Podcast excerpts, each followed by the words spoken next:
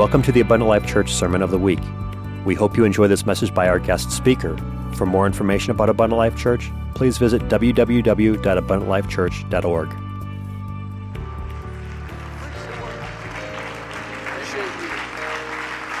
Praise the Lord, everybody. Would you put your hands together and just clap to Jesus right now? He's worthy of praise. Amen. Hallelujah. God, I magnify you and glorify your name. Hallelujah. Thank you, Lord, for your goodness. Hallelujah. Praise God. Praise God. How many know God is good all the time? I wish you'd turn to someone and shake their hand and say that. God is good all the time. Amen. Yes, He is. Yes, He is. Amen. Are you glad to be in church on a Thursday night? Come on, are you glad to be in church on a Thursday night? Amen. Praise God. I think we ought to give this, this youth praise team a great big hand of appreciation. Wow. Amen. Now, if I may use some Arkansas vernacular, y'all got it going on here in Oconomowoc. Amen. But thank you to our young people and our musicians, a great time of worship. I feel the presence of God here tonight. I feel like Jesus has come to be with us tonight. Now, I need your help. I want you to turn to someone and say, Brother Gaddy needs your help right now. I need your help. I would like to get as many of us as can Listen very closely, as many of us as can in these middle two sections right here. So, may I just infringe on your comfortability right now if you're on the outer perimeter? All of our young people, everyone in the outer parts, would you just come over in these middle areas, right? I know how that is. We all have our seat we like, but uh, we're all going to come together tonight. Amen. Praise God. I am so glad to be in church tonight. And I'm glad to be saved tonight. Amen. Amen. Amen. Now, I'm going to just, you may be seated for just a moment or two. Uh, I'm going to let you in on something. I love being around good people. In fact, if I may say it like this, I believe life is too short to hang around losers. Anybody feel a witness in the spirit on that right there? I like hanging around good people. I like people that are good up here, but are good in their heart as well. And uh, I, I, sense that here in this church. I sense, sense, that there's a church full of good folks. And I appreciate your welcome to me. Uh, we, we pride ourselves in the South for something called Southern hospitality. But I think there's something called Wisconsin hospitality too. Amen. And thank you for all of your welcome and your kind words that you expressed to me last night. It is a real treat to be here. And then I got to spend some time with brother and sister Cordell last night. How blessed y'all are to have them here at Abundant Life. Amen. We just about shut Applebee's down last night, but it's because we were enjoying each other's company and having good fellowship. And uh, it is a real, real treat to be here. And then uh, Brother Flick, it's good to see you, my friend from years ago in southern Illinois. So I have some familiar people, they're familiar faces rather, that I've, I've seen back in this part of the country. Uh, this is about 18 years this year that celebrates since Sergeant Alfredo Guerrero was stationed at the U.S. military base in Dhahran, Saudi Arabia. I understand that that probably predates most of the teenagers that are here right now. But in June of 1996, Sergeant Guerrero was at the top of a very large compound that housed hundreds of U.S. military men and women. He was a security guard and he was given the job to look out for the safety of every man and woman that wore the uniform of the United States Army. And so one night in June, he saw a very large truck pull up outside of the gate, and it did not have the normal markings of the army on it. And he became alarmed, as you can imagine.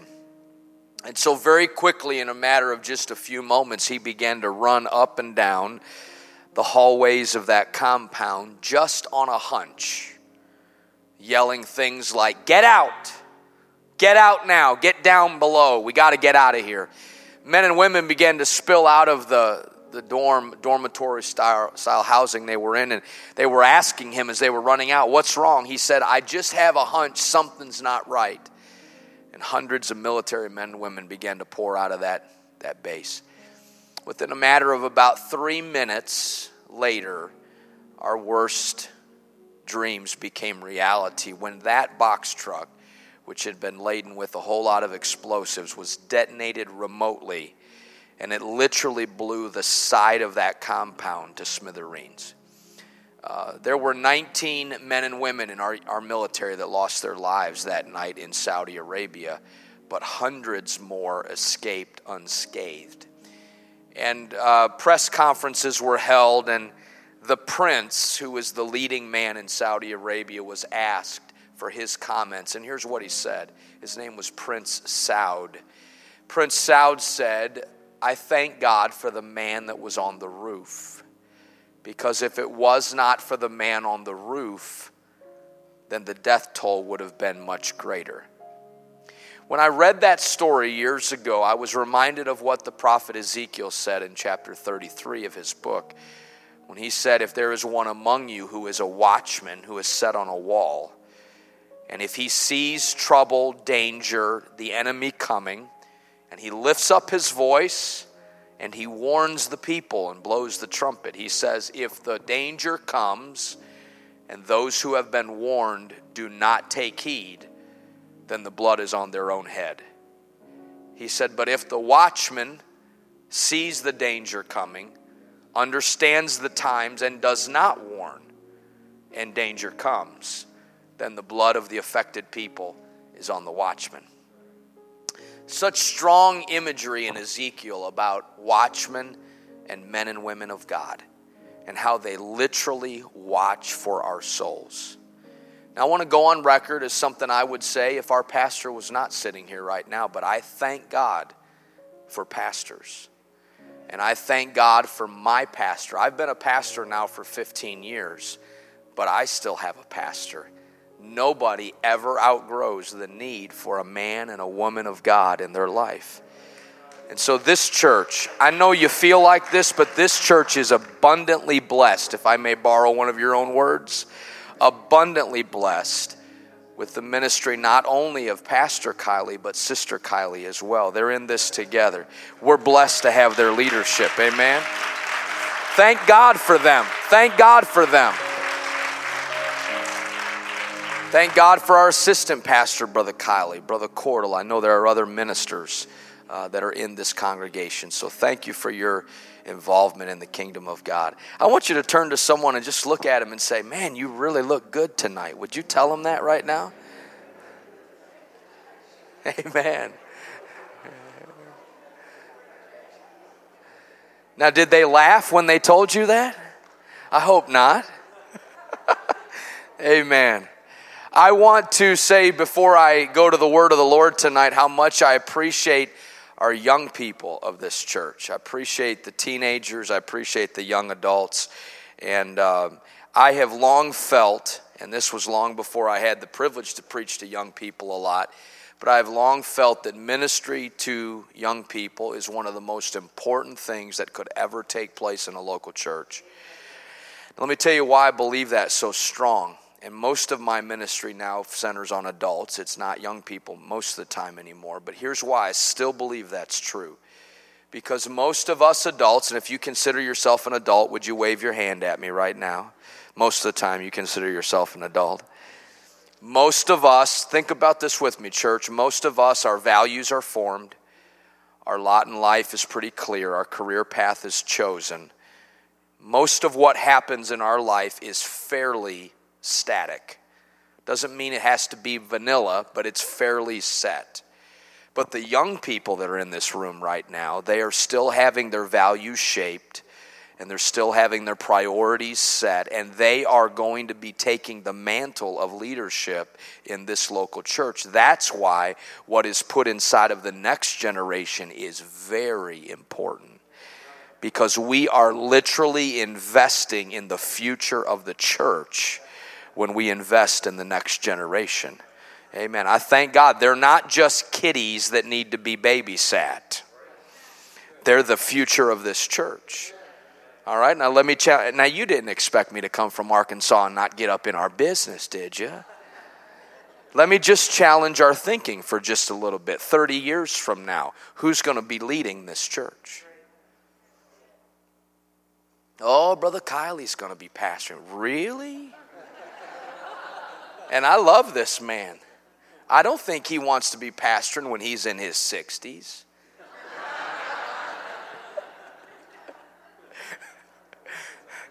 Now, he understands where I'm coming from. It's really important what goes into the next generation because that's the future of the church. Amen? Amen. Now, I want you to take your Bible and we're going to do something a little different tonight. We're going to go to the book of Proverbs, chapter 7.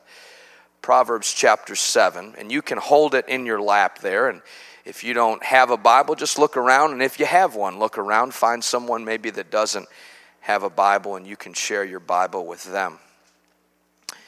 We're going to do something just a little bit different tonight, and we're going to engage this wonderful thing called our imagination.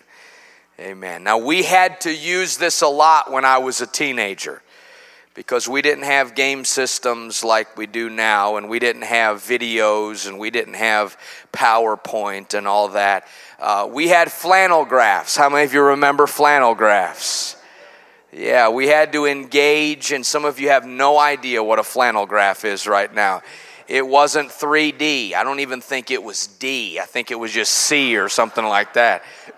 It, it, we had to engage our imagination, but we're going to do that a little bit tonight, and you can keep Proverbs 7 open there. But in just a moment, I'm going to ask you to close your eyes, and I give you my word, I'm not going to do anything goofy, but I want to read this passage uh, in your hearing tonight from a little different version, and I want you to engage your imagination and just imagine what this would look like as it plays out in our hearing. Everybody clear on what I'm going to what we're going to do right now?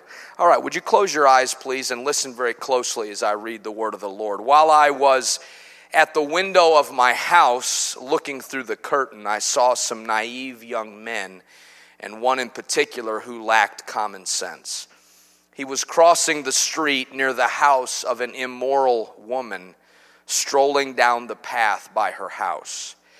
It was at twilight in the evening as deep darkness fell. The woman approached him, seductively dressed and sly of heart. She was the brash, rebellious type, never content to stay at home. She is often in the streets and markets, soliciting at every corner. She threw her arms around him and kissed him, and with a brazen look, she said, I've just made my peace offerings and fulfilled my vows. You're the one I was looking for. I came out to find you, and here you are. My bed is spread with beautiful blankets with colored sh- sheets of Egyptian linen. I've perfumed my bed with myrrh, aloes, and cinnamon. Let's drink our fill of love until the morning. For my husband is not home. He's away on a long trip. He's taken a wallet full of money with him and he won't return until later this month. So she seduced him with her pretty speech and enticed him with her flattery. He followed her at once like an ox going to the slaughter. He was like a stag caught in a trap, awaiting the arrow that would pierce its heart. He was like a bird flying into a snare, little knowing that it would cost him his life. You may open your eyes right now, and I would like you to pray that God will speak to our hearts because I feel like that God tonight is going to save somebody in this room. Now, I say that, and I want you to go with me tonight with that noble pursuit that God is literally going to save somebody from heartache and save somebody from despair through the Word of God. Would you pray with me right now? God, we need to hear from the Holy Ghost tonight.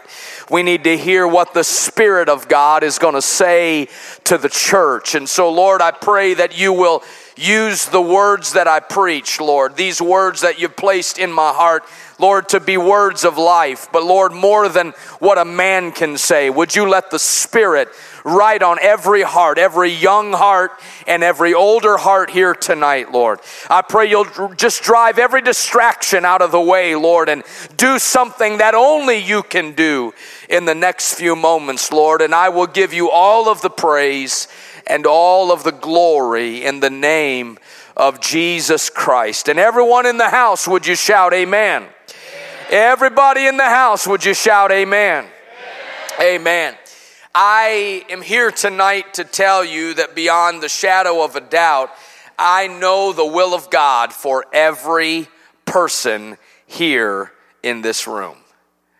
Now, lest you think I'm getting ready to rip off in gifts of the Spirit and tell you where you live and where your next job's going to be, I'm not going to do that tonight. At least I don't think I'm going to do that tonight. But it is absolutely vital that we know what the will of God is for our life.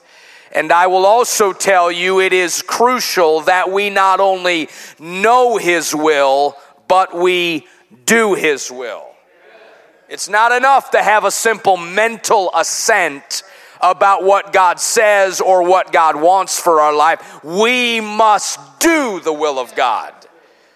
So according to the word of God in First John chapter 2, the Bible says that the world is passing away and the lust of it, but he who does the will of God abides forever.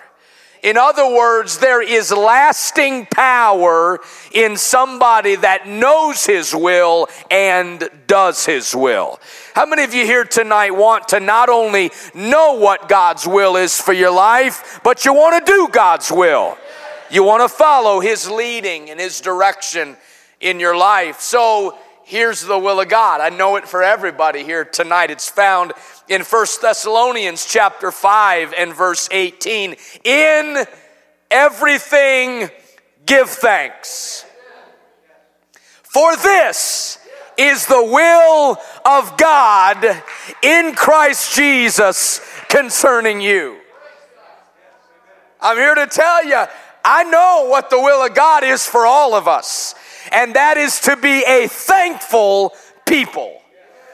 Is there anybody here tonight? You're glad God picked you up. You're thankful that He picked you up out of sin.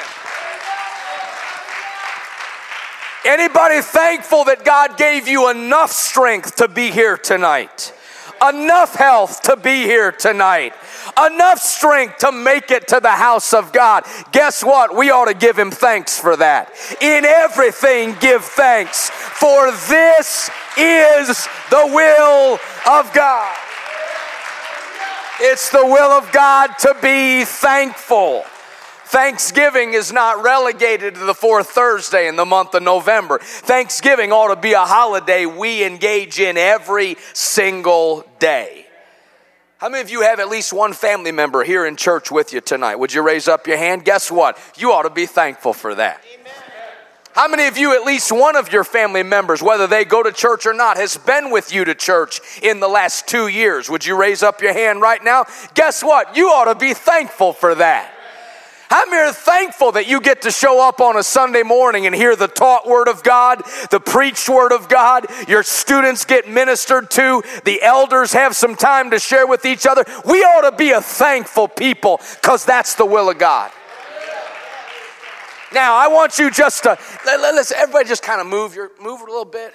I want you to kind of just move till you touch somebody right now, and I want you to look at them and say, You ought to be thankful tonight. Come on, get up in somebody's business right now and say, You ought to be thankful tonight. I'm thankful tonight. God has been good to me. Oh, preacher, you don't understand all the mess that's going on. Let me ask you a question Do you have life? Do you have breath? Do you have strength? Guess what? I'm thankful for that. I may not have every prayer answered yet, but I'm blessed. Woo! Hallelujah. Thanksgiving is the will of God. Turn to someone and say, That's the will of God for you. Now, by the way, I didn't say that, the word says that. This is the will of God. Let me give you another example of the will of God. 1 Thessalonians chapter 4 and verse 3. For this is the will of God, your sanctification, that you should abstain from sexual immorality. That is the will of God for us. Now, sanctification, woo, that's one of those big words. You get a lot of points in Scrabble for that word right there. The word sanctification literally means set apart. And the will of God for our lives is that would, we would be set apart for a holy purpose. Now, lest we think sanctification is simply God's desire to make us different from the world. Yes, He desires to make us different, but He calls us out of the world to bring us to His purpose. He's not some big cosmic bully that just wants to point out how different we are. He calls us to His purpose. He separates us from the world for his purpose. That is the will of God for our lives. That's good preaching right there. Paul said, This is the will of God, your sanctification. So let me just come right down where the rubber meets the pavement tonight. It is the will of God for every teenager to be pure.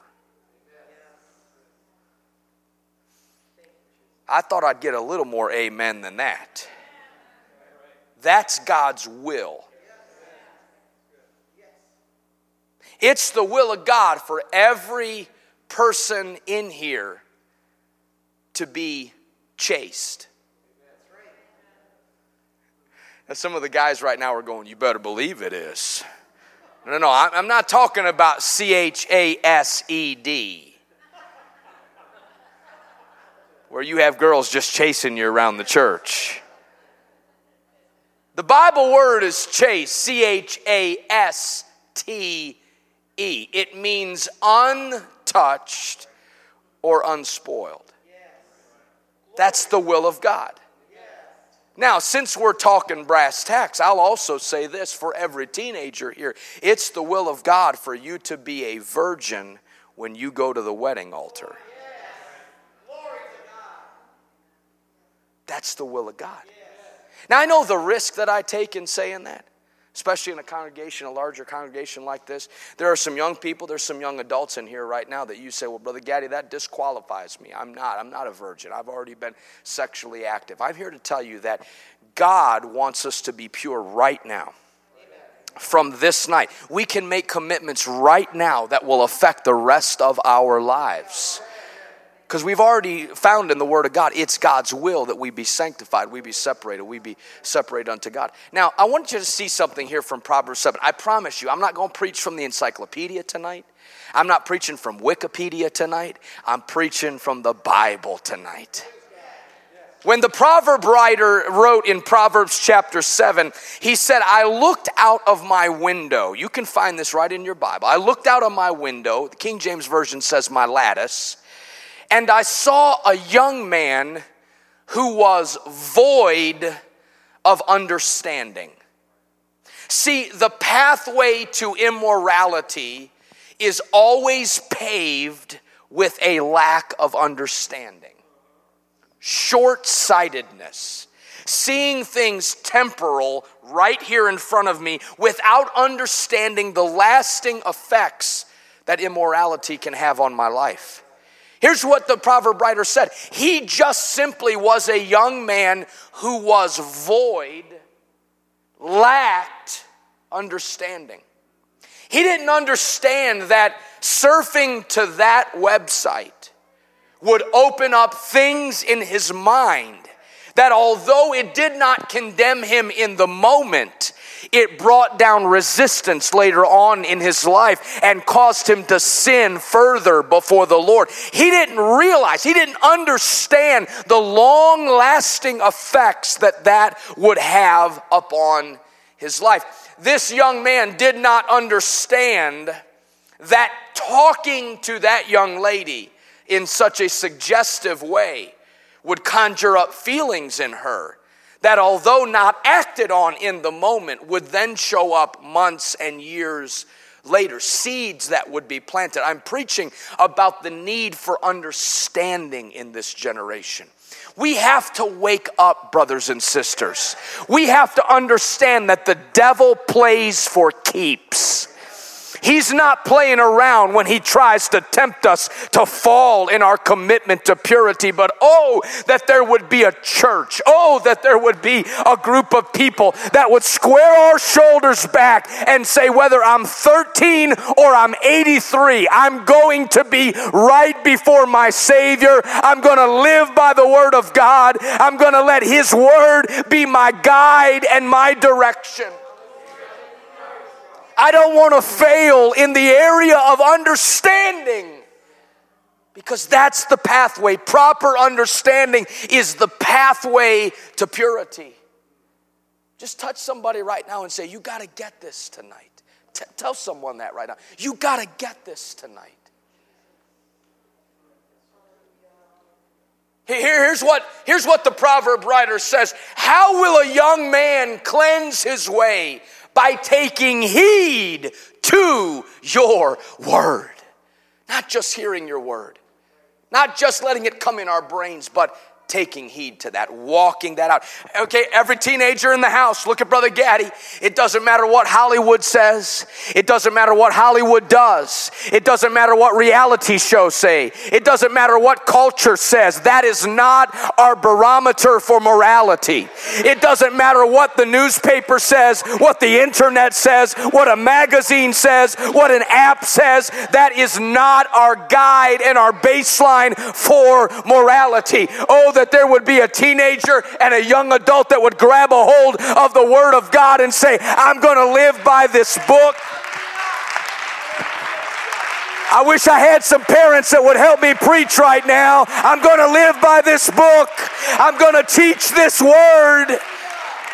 My expectation in my home is going to be based on the word, not on what a pop star does not on what a singer espouses. It really doesn't matter what they do.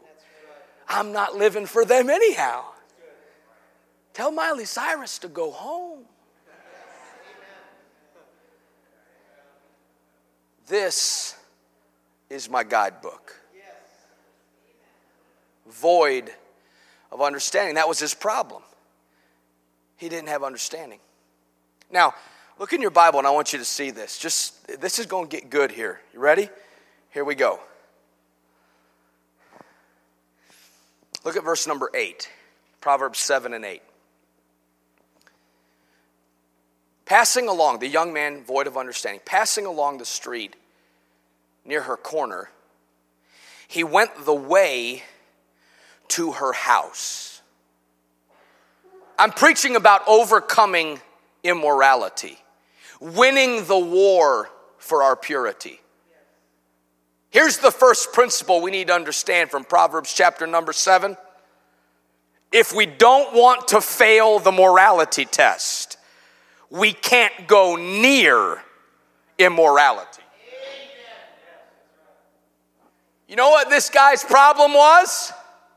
He got too close to her house. Here's what it says. You just read this with me. I didn't mind making this stuff up.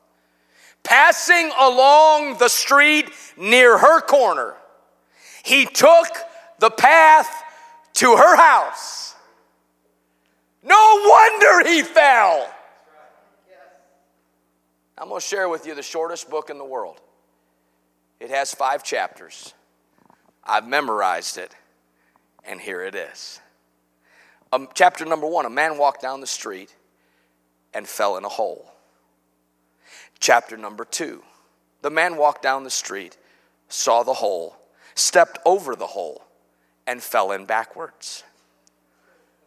Chapter number three the man walked down the street, saw the hole, stepped to the right of the hole, and fell into the left. Chapter number four the man walked down the street, saw the hole, stepped to the left of the hole, and fell in. Chapter five, final chapter. The man took another road.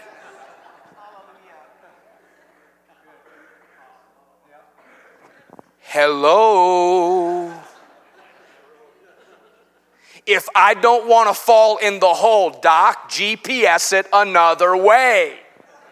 Choose another path. Oh, Brother Gaddy, you don't understand how spiritual I am. I have a word for you. We call it, it's a big Hebrew word in Arkansas called hogwash. Baloney. Here, here, here's what I know. Everybody look, listen to Brother Gaddy. Here's what I know. None of us are spiritual enough to fight hell by ourselves. We've got to have God's help. Let me tell you why I can't walk down the path with the hole in the path is because I'm not strong enough. And until we get over this idea that, whoo, I just prayed through on Sunday night. I spoke in tongues for 30 minutes on Sunday night. I know we got filled with the Holy Ghost, but we're still flesh. And so we have to build in boundaries so we don't walk down the street with the hole in it. Now, here's what Paul said. He said a statement to Timothy in 1 Timothy that really is kind of cool. It's a short little statement. Here's what he said. You can find this in your Bible. Flee youthful lusts. How many of you read that verse before? Flee youthful lusts.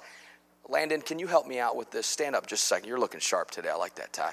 Just stand right over here if you would. This is Landon Flick, and uh, he is a good young man, good looking young man.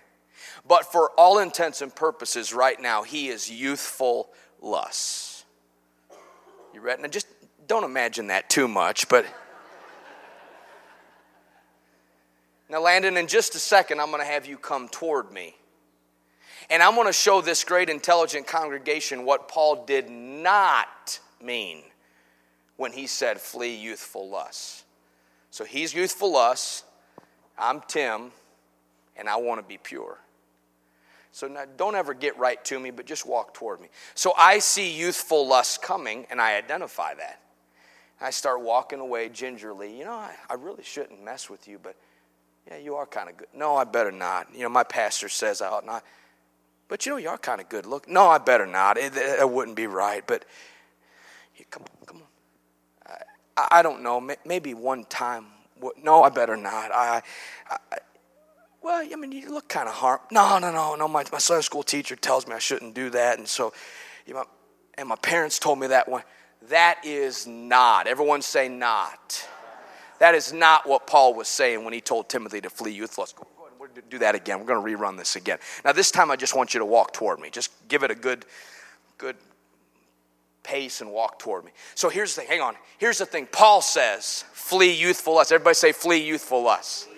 Now, here is what Paul really meant when he said, flee youthful lust. Come on, you see youth, youthful lust coming and you identify. Ah!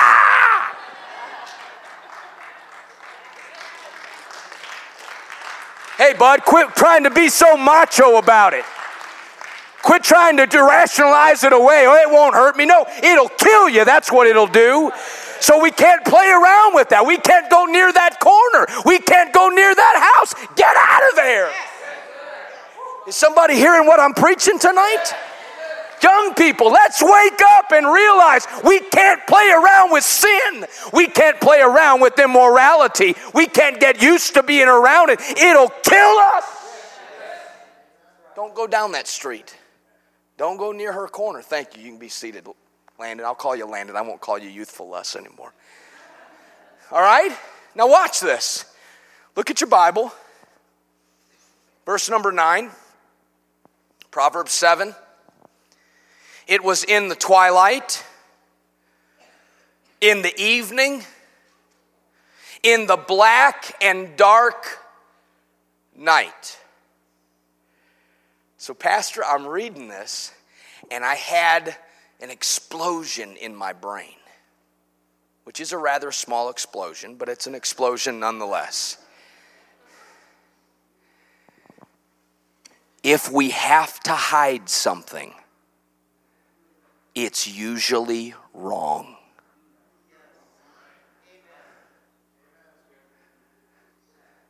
The light bulb just went on for somebody.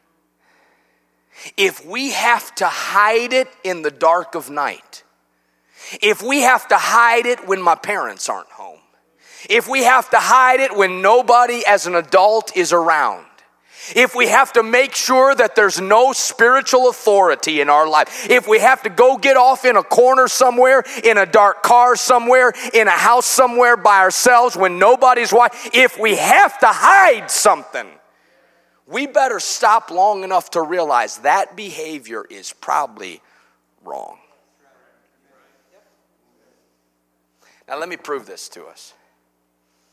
Let's say for just a moment, bro, tell me your first name again. Thomas. I, met you outside, right, Thomas? You got a nice red shirt on. Let's say for just a moment that we're in church and I see Thomas, and I'm sitting here by Sister Laura. Laura. And I want to give Thomas a compliment. You know how I'm going to do this? Let me tell you how I'm not going to do this. I'm not going to go, hey, Sister Laura, I don't know if you've seen Thomas's shirt. That's really bright. I don't think I'd wear a shirt like that.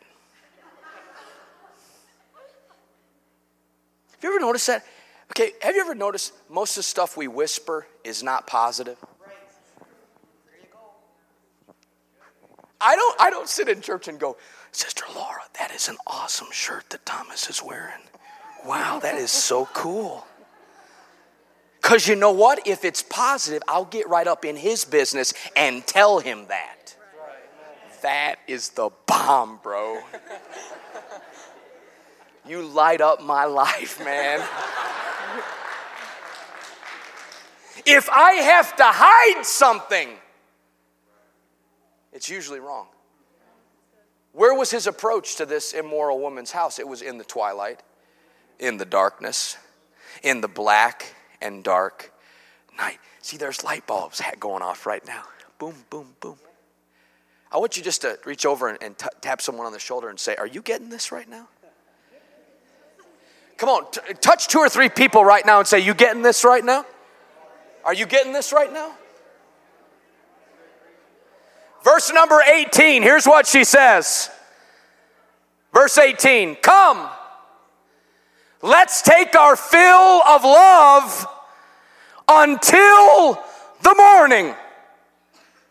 Every person in this house, please hear this preacher. There always, when dealing with immorality, there always is a morning coming. Mark it down, it will happen.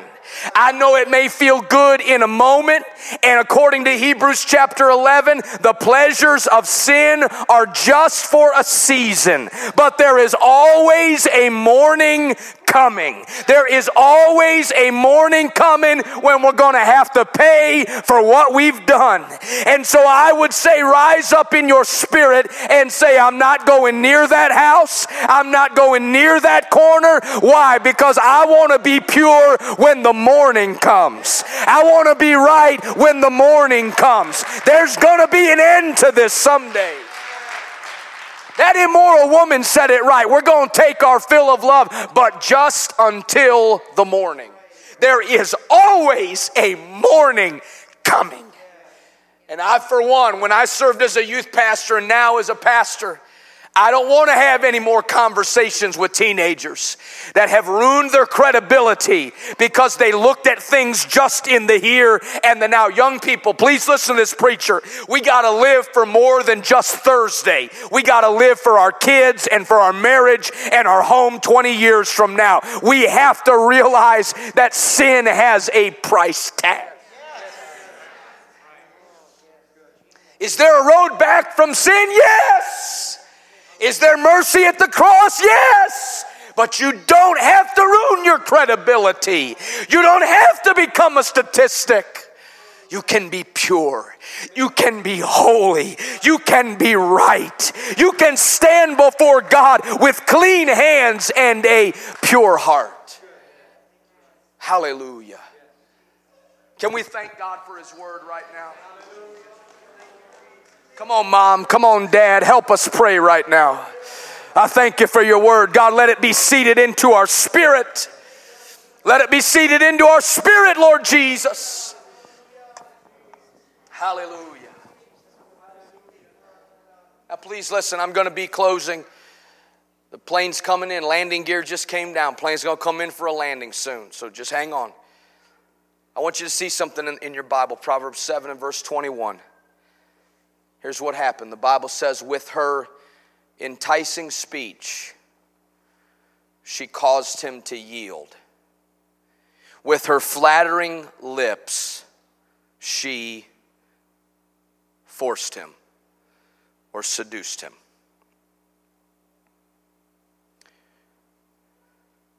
To every teenager in this house, please listen to Brother Gaddy. We got to be very careful what we talk about. We got to be very careful what we say to members of the opposite sex. Everybody, listen real close. Thank you for your attention tonight. I know that some of you will say yay and amen to this, but men and women are different.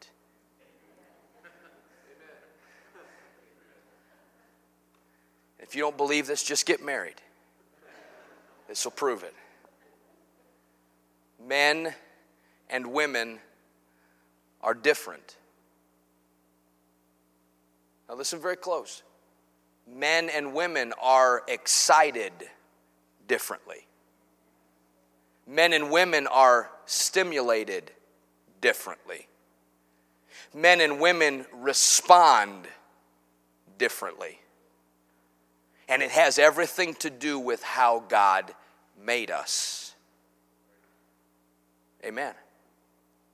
Now, I'm going to give you a generalization. There are exceptions to this, but I'm going to give you a generalization. The reason why I know this so emphatically is because I've been married to one of you ladies for over 20 years now. So I think I know of what I speak right now.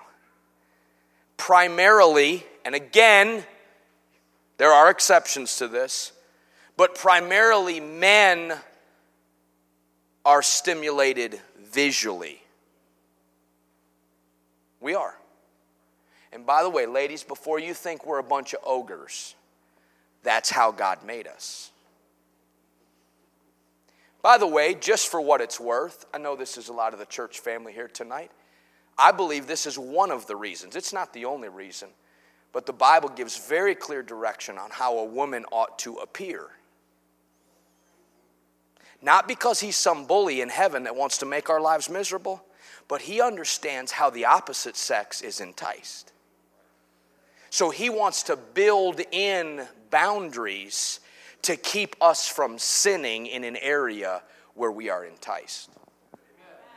Just a thought. Women primarily, and I've talked to my wife about this, so I'm on safe ground tonight. Women primarily, there are exceptions. I will just make that one disclaimer. Primarily, women are enticed emotionally. The feel of things. My wife likes a good feel in our house. And, and forgive this old fashioned word, but if the vibe is good, she's good. If the, if the environment's good, she can relax. If it's bad, she can't relax. That's how God made women. You know what's funny?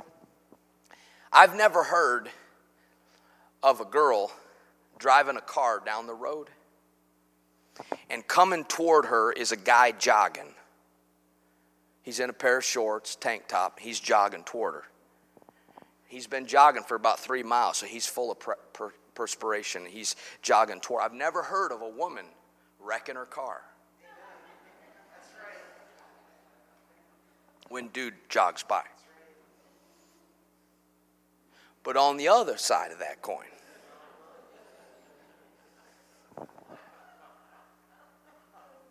man's driving down the road.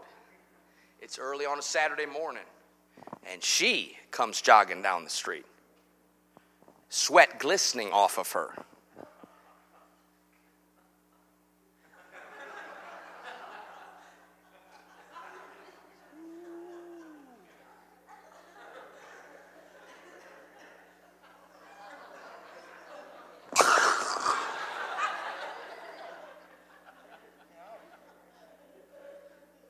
Laugh if that wasn't so true. But we are created differently. Gentlemen, when we say to a girl, you know what, I can see a real future here. Hey guys, listen to Brother Gaddy. Let me help you out tonight. Don't ever say that unless you intend for there to be a really real idea that there's going to be a future. Let me tell you why. Because a woman is, is, is enticed emotionally. She can take that. Let me tell you what my wife did.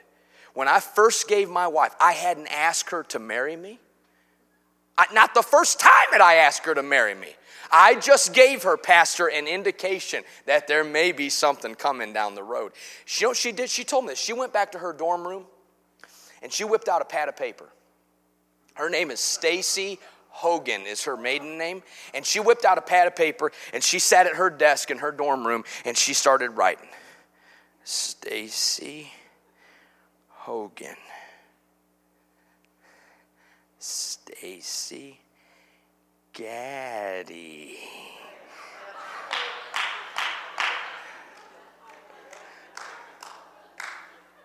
Stacy Gaddy.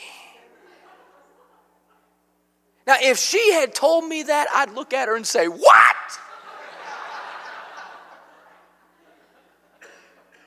but it speaks to how God made us. And so we have to be very careful how we talk to one another because we can cause each other to respond in such a way that is based on who, how God made us, but take us way down a road that maybe we're not intending to go down. She caused, with her enticing speech, she caused him to yield and she seduced him.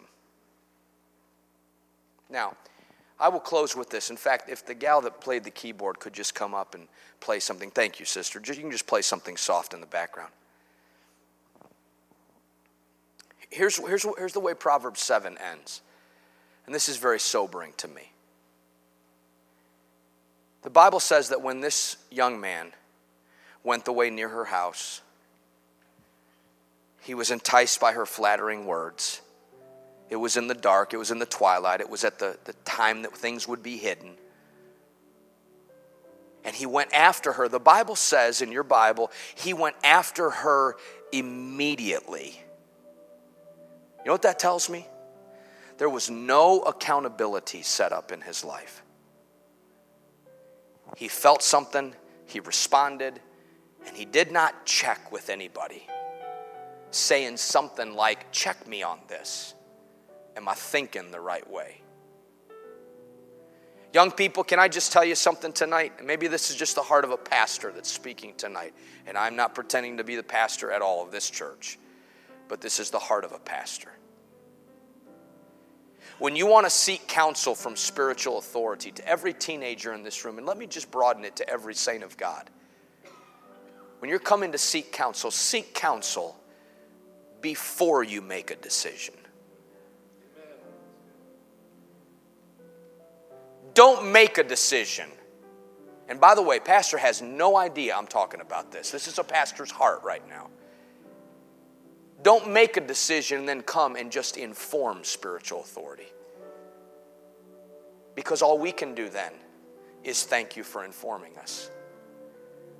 But when we come but to spiritual authority and we say, Help me with this, hold me accountable with this, check me on the way that I'm thinking, then a threefold cord you, your spouse, pastor, sister pastor can come together around that decision and begin to bombard heaven and pray together.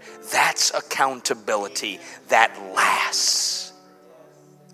See, his problem was he, he, got, he got his resistance down to the place where he just immediately went after her, straightway went after her. He didn't realize it was like an ox going to the slaughter or a bird caught in a trap.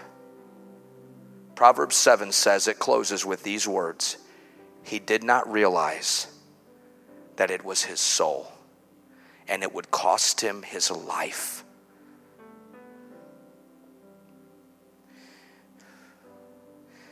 Now, here's why I would take a Thursday night, and I felt very strongly to preach this message tonight. Here's why I would take a Thursday night and preach this tonight. Because my fear is not that someone's going to fail morally and it literally is going to cost you your life. Because there are people, countless people around this country, that have failed morally and they still live physically. But life is so much more than living physically, it's bringing glory to the kingdom of God, it's being a vessel that God is honored by. It's being a person who has a marriage in the future that is a union together that God can say, you know what, I'm going to showcase this union as the way it ought to be for all of the world to see. How many hear God speaking tonight? How many of you hear the word of the Lord tonight? I want you to stand with me, and I'm going to ask you just to stay in the sanctuary, please, if at all possible. Not be moving in and out right now, because I feel the, the hand of the Lord here right now. I feel God wanting to save somebody tonight. Do you, you feel that? You feel like God's reaching for somebody tonight? See, salvation is more than just, and thank God for the new birth. That's certainly the most important salvation. But salvation is also God saving us from poor decisions and from things that could rob us of our future in God. Here's what I'd like to do I'd like to ask, first of all, that every parent here tonight would go to prayer with me right now for your family. I'm going to ask every mama and every daddy to lift up your voice right now and say, God, these sweet kids that you've given to me, these sweet grandchildren that you've placed in my family, I want them to be pure every day of their life. I need some daddies to lift up your voice right now. I need some mamas to lift up your voice. Whew. Come on, that's it. I, I, I want you, Lord. I want you to protect my family. I want you to protect my family. I want you to protect my kids. God, I'm asking, I'm asking, I'm asking, Lord, that you would allow there to be a hedge raised up around my family. Lord, we don't want to fail. Hey, can I tell you something? If you failed, there's, there's a way back. There's mercy tonight. There's grace tonight, but you do not have to become a statistic. Teenage young ladies, you do not have to become a statistic. You can be a lady of virtue and a lady of honor. Young men, you can be warriors for Jesus Christ. You can be mighty weapons in the hand of God tonight. But it's going to take a concerted decision that says, I'm going to be pure, Lord. I'm going to be sanctified. I'm going to be set apart for the Master's use in the name of Jesus Christ. In the name of Jesus Christ. In the name of Jesus Christ. I want to ask right now, with everybody with your head bowed and your eyes closed, I'm asking every teenager, every young adult, every single person here who right now, under the sound of my voice, says, Brother Gaddy, I want to be right with God. I'm a young man, I'm a young lady, but I want to be right with God. I'm going to ask you not to hesitate one moment, but I want you to come quickly from wherever you are. Listen, hey, everybody in the house, keep your eyes closed. I'm talking to you, young man.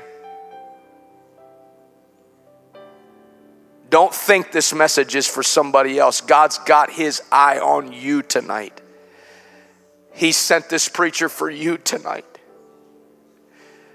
And if you're here and you're hungry to be right with God, I wish you'd come very quickly. Would you step out from where you are? Every teenager, every young adult, you want to be pure, you want to be right, you want to live holy. I want you to come quickly. Step out from where you are. Come on, sis. Come on, son. I want to be right. I want you to come and stand along the front, right over here, guys. Come on. Come on. This makes this a bold decision. We got to fight immorality with a boldness. That's it. Come on, son. Now, parents and grandparents, I want you to lift your eyes up. If you see your family up here, I want you quickly to step out from where you are, and I want you to come in behind them right now. I want you to come from all over the sanctuary. Let's not hesitate. Let's come. Come on. If your if your grandchild's up here, if your child is up here right now, if you're a Sunday school teacher, you work with children, you work with teenagers, and you see someone up here that's God's quickening your heart, I want you to come quickly. There's some young adults that are here right now. There's some people used to be married. You're not married right now, but God's speaking to you and He's calling for you tonight. It's going to take some concerted effort. It's going to take some prayer tonight. I want you to step out right now. In just a moment, we're all going to come. In just a moment, we're all going to come, but come on quickly. Come on quickly.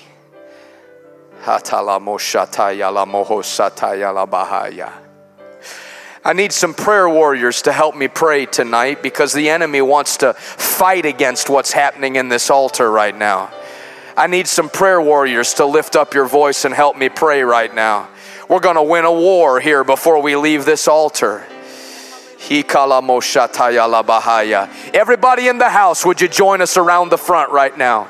Every person breathing air, would you come and join us around the front right now? Let's come as though it's our family that's standing up here right now. I want you to find somebody. Come on, ministers, teachers, staff, would you come and begin to lay your hands on this generation? I want us to pray right now. Come on, I want us to lift up our voice. We're committing our lives to you, Lord. We're committing our ways to you, Lord Jesus. We're going to win this war. Come on, parents, that's it. Pray a breakthrough prayer.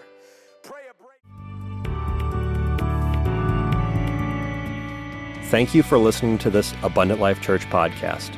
We pray it has strengthened your relationship with God and will continue to be a light unto your pathway to heaven.